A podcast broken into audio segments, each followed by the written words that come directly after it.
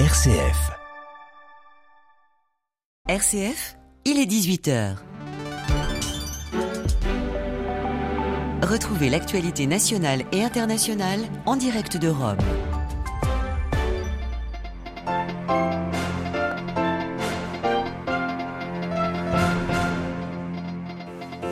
Le président américain à Kiev ce lundi, Joe Biden a surpris tout le monde en se rendant pour la première fois en Ukraine avant un déplacement officiel en Pologne voisine. Sur le terrain de la guerre, la ville de Bakhmut est la cible prioritaire de l'armée russe. Les villages alentours sont aussi, eux, menacés. Reportage dans l'un d'entre eux. Des dizaines de milliers d'Israéliens vont debout contre la réforme de la justice du gouvernement Netanyahou. Ils manifestaient aujourd'hui devant le Parlement de Jérusalem pour la démocratie. Et puis pénurie de billets au Nigeria, la population du pays le plus peuplé d'Afrique est en colère avec quelles conséquences alors que la présidentielle a lieu ce samedi Nous irons sur place. Radio Vatican, le journal Delphine Allaire. Bonsoir. Visite surprise de Joe Biden à Kiev ce lundi. Le président américain est venu en personne réaffirmer le soutien indéfectible des États-Unis à l'Ukraine. À quelques jours du premier anniversaire de l'invasion russe, il a promis davantage d'armes au pays agressé, Marie Duhamel. Une visite dans le plus grand secret, la première d'un président américain depuis 2008 en Ukraine. Une visite dont Washington a tenu bon d'informer le Kremlin avec quelques heures d'avance. Un an après l'invasion russe, Joe Biden, dans un costume noir, s'est recueilli aux côtés de son homologue Vladimir Zelensky, tout de qui vêtu devant un monument aux morts. Un signe d'hommage, des visages imperturbables malgré les sirènes. Le président américain a salué la résilience des Ukrainiens, les encourageant à poursuivre leur combat. La guerre de conquête du président russe est en train d'échouer, l'a-t-il lancé. Et ces derniers mois, les Russes ont en effet abandonné le nord-est du pays, puis la ville de Kherson au sud en novembre. Vladimir Poutine a pensé que l'Ukraine était faible, l'Occident divisé. Il a juste eu tout faux, a martelé Joe Biden. Et pour réaffirmer le soutien des États-Unis à l'Ukraine, le chef d'État américain a promis davantage d'armes, des équipements essentiels tels que des munitions d'artillerie, des systèmes anti-blindage et des radars de surveillance aérienne. Quelques 500 millions de dollars d'assistance supplémentaire seront également offerts à Kiev. L'aide militaire américaine à Kiev montre que la Russie n'a aucune chance de gagner, a conclu Vladimir Zelensky. Merci beaucoup Marie Duhamel. Une visite saluée et appréciée par le chef de l'église gréco-catholique ukrainienne. Monseigneur Sviatoslav Shevchuk évoque par cette visite américaine une espérance pour la survie et la défense d'un pays libre et démocratique. Joe Biden attendu ensuite ensuite en Pologne. Dès ce soir, Pologne où une file de près de 2000 camions s'est formée sur plus de 40 km à la frontière bélarusse. Unique point de passage disponible pour transporter des marchandises après la fermeture par Varsovie d'autres postes frontières ainsi que des mesures de rétorsion appliquées par Minsk. La Pologne invoque cette fermeture par la défense de la sécurité de l'État en raison des tensions croissantes avec ce pays, seul allié européen de Moscou. Sur le théâtre de la guerre en Ukraine, la Russie revendique aujourd'hui la prise d'un village près de Bakhmut cette ville de la région du Donbass que les Russes tentent d'encercler et qui cristallise les combats. Autour de cette euh, localité stratégique, un chapelet d'autres petits villages vulnérables menacés par la progression de l'armée de Moscou. Reportage sur place dans l'un d'entre eux, Inès Ville s'est rendue à Tchassiviar. Dans le village de Tchasséviar, le son des bombes éclate à chaque instant. La bourgade est située à 15 km de Barmout. Les allées et venues des militaires sont incessantes. Si Barmout tombe aux mains des Russes, Tchassiviar sera directement menacé. Pourtant, quelques habitants sont restés, 12 000 avant la guerre, quelques centaines aujourd'hui, surtout des personnes âgées qui ne souhaitent pas quitter leur foyer. Outre le danger des bombes, il manque de tout. Ce matin, les civils sont réunis devant la mairie pour récupérer des caisses alimentaires distribuées par des volontaires ukrainiens, comme cette femme, Elena. J'attends pour de l'aide, mais il n'y en a pas assez pour tout le monde. Malgré la situation, je n'ai pas peur. Je resterai jusqu'à la fin. À quelques centaines de mètres, les habitants peuvent se retrouver autour d'un thé avec de l'électricité et du Wi-Fi. Alexander dirige le centre. Quand il y a des coupures d'électricité dans la ville, beaucoup de gens viennent ici, environ 150 dans la journée. Chaque jour, des habitants s'inscrivent pour être évacués. Les Russes pourraient s'emparer de Bakhmut dans les prochaines semaines. Inès Gilles pour Radio Vatican. Nombre porté du conflit russo-ukrainien, la Moldavie qui ne cesse de formuler des craintes sur sa sécurité. Kijino demande aujourd'hui à Bruxelles de sanctionner les oligarques moldaves au service de Moscou. Le gouvernement moldave pro-européen redoute un coup d'État de la part des pro-russes présents dans le pays. Autre point chaud de la région surveillée par l'Europe, le Haut-Karabakh dans le Caucase du Sud. L'Union européenne y déploie à compter d'aujourd'hui une cinquantaine d'observateurs à la frontière entre l'Arménie et l'Azerbaïdjan. Une mission civile qui durera deux deux ans déployés à la demande de Yerevan pour contribuer à la stabilité et à la désescalade dans la zone.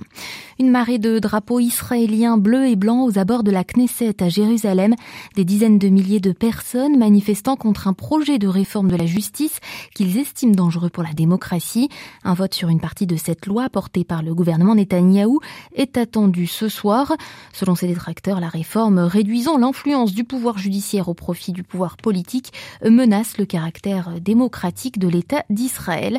Le politologue Jean-Paul Chagnolo, président de l'Institut de recherche et d'études Méditerranée-Moyen-Orient, nous en parle c'est clair qu'on tombe dans un autre type de régime euh, politique. C'est plus du tout une démocratie dès lors où les bornes juridiques, les principes fondamentaux peuvent être à tout moment par une loi sur une simple majorité parlementaire remis en question.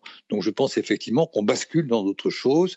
Il y avait malgré tout en Israël depuis longtemps un cadre juridique et un certain nombre de rapports aux valeurs. Eh bien, euh, c'est ça qui va sauter, qui est en train de sauter, car j'ai le sentiment que cette majorité composée de 64 députés sur 120 n'a pas d'obstacle majeur même s'il y a aujourd'hui des manifestations très importantes dans lesquelles il faut, il faut quand même souligner que parmi les manifestants, les plus, les, plus déterminés, c'est la présidente de la Cour suprême et la procureure générale. Les magistrats sont au premier plan de cette contestation. Si Netanyahou, en l'occurrence, ne va pas dans ce sens-là, il risque de fissurer sa coalition. Il est donc sous pression euh, des partis qui constituent la coalition. Et donc, je pense qu'ils vont aller jusqu'au bout, qu'importe la, la contestation, à moins que cette contestation ne se déploie de manière beaucoup plus efficace même si elle est déjà très, importante.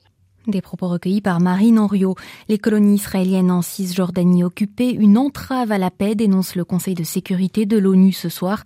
Dans une déclaration de sa présidence, les Nations Unies évoquent la mise en péril de la solution à deux États par cette légalisation annoncée par l'État hébreu de neuf colonies. Les suites de la répression en Iran, deux ministres de la République islamique ajoutés à la liste noire des sanctions de l'UE. Bruxelles gèle aujourd'hui leurs avoirs et les interdits de séjour en Europe. Cela concerne le ministre de de la culture et celui de l'éducation, impliqués selon Bruxelles dans les violations des droits fondamentaux commises lors des manifestations de cet automne. L'Iran où la monnaie nationale chute à un niveau historiquement bas, dépassant les 500 000 rials pour un dollar, une dégringolade liée notamment à ces sanctions internationales. En Afrique, début ce lundi au Tchad du sommet G5 Sahel en présence des dirigeants du Burkina Faso, de la Mauritanie, du Niger et du Tchad. Au menu des discussions, la lutte contre les menaces transnationales c'est le premier sommet extraordinaire de cette organisation régionale. Il se tient sans le Mali qui en avait claqué la porte en mai 2022. Semaine d'élection présidentielle pour le pays le plus peuplé d'Afrique, le Nigeria, où la population est en colère face à la pénurie de billets de banque. Pour y pallier, le président Muhammadu Buhari a prolongé la validité des anciens billets de Naira pour 60 jours. Dans ce contexte de pénurie de liquidités, l'inflation au Nigeria approche les 22%. À Abuja, Ishaka Adekboye. Dans son allocution à la nation, Mohamedou Bouhari a expliqué les avantages de cette nouvelle politique monétaire qui, en réduisant la masse monétaire en circulation, vise à réduire l'achat de votes par les politiciens nigérians, mais aussi à lutter contre l'insécurité et le kidnapping avec rançon. Malgré cette nouvelle décision présidentielle, bon nombre de Nigérians n'ont pas pu retirer de l'argent aux distributeurs de billets. C'est le cas de Bissi Oriyomi et de Simi Adeola.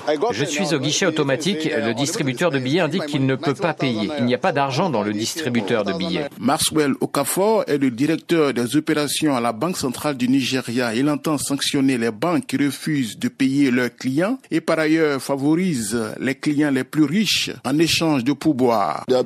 Il y aura de graves conséquences pour avoir caché cet argent ou pour le donner à des clients spéciaux. Toutes nos tentatives pour avoir la réaction des directeurs des banques commerciales accusés de saboter la nouvelle politique monétaire sont restées lettres mortes. Aucun directeur n'a voulu répondre à nos questions. Isheka Deboye Abuja pour Radio Vatican. Dans l'actualité vaticane ce lundi, le pape François a reçu les membres de l'Académie pontificale pour la vie dans le cadre de leur assemblée plénière. Le Saint-Père leur a livré une longue réflexion sur les mutations technologiques et leurs enjeux éthiques. Le pape a par ailleurs mis en garde contre une uniformité technologique qui ferait fi des cultures propres. Il faut donc être vigilant, a-t-il plaidé.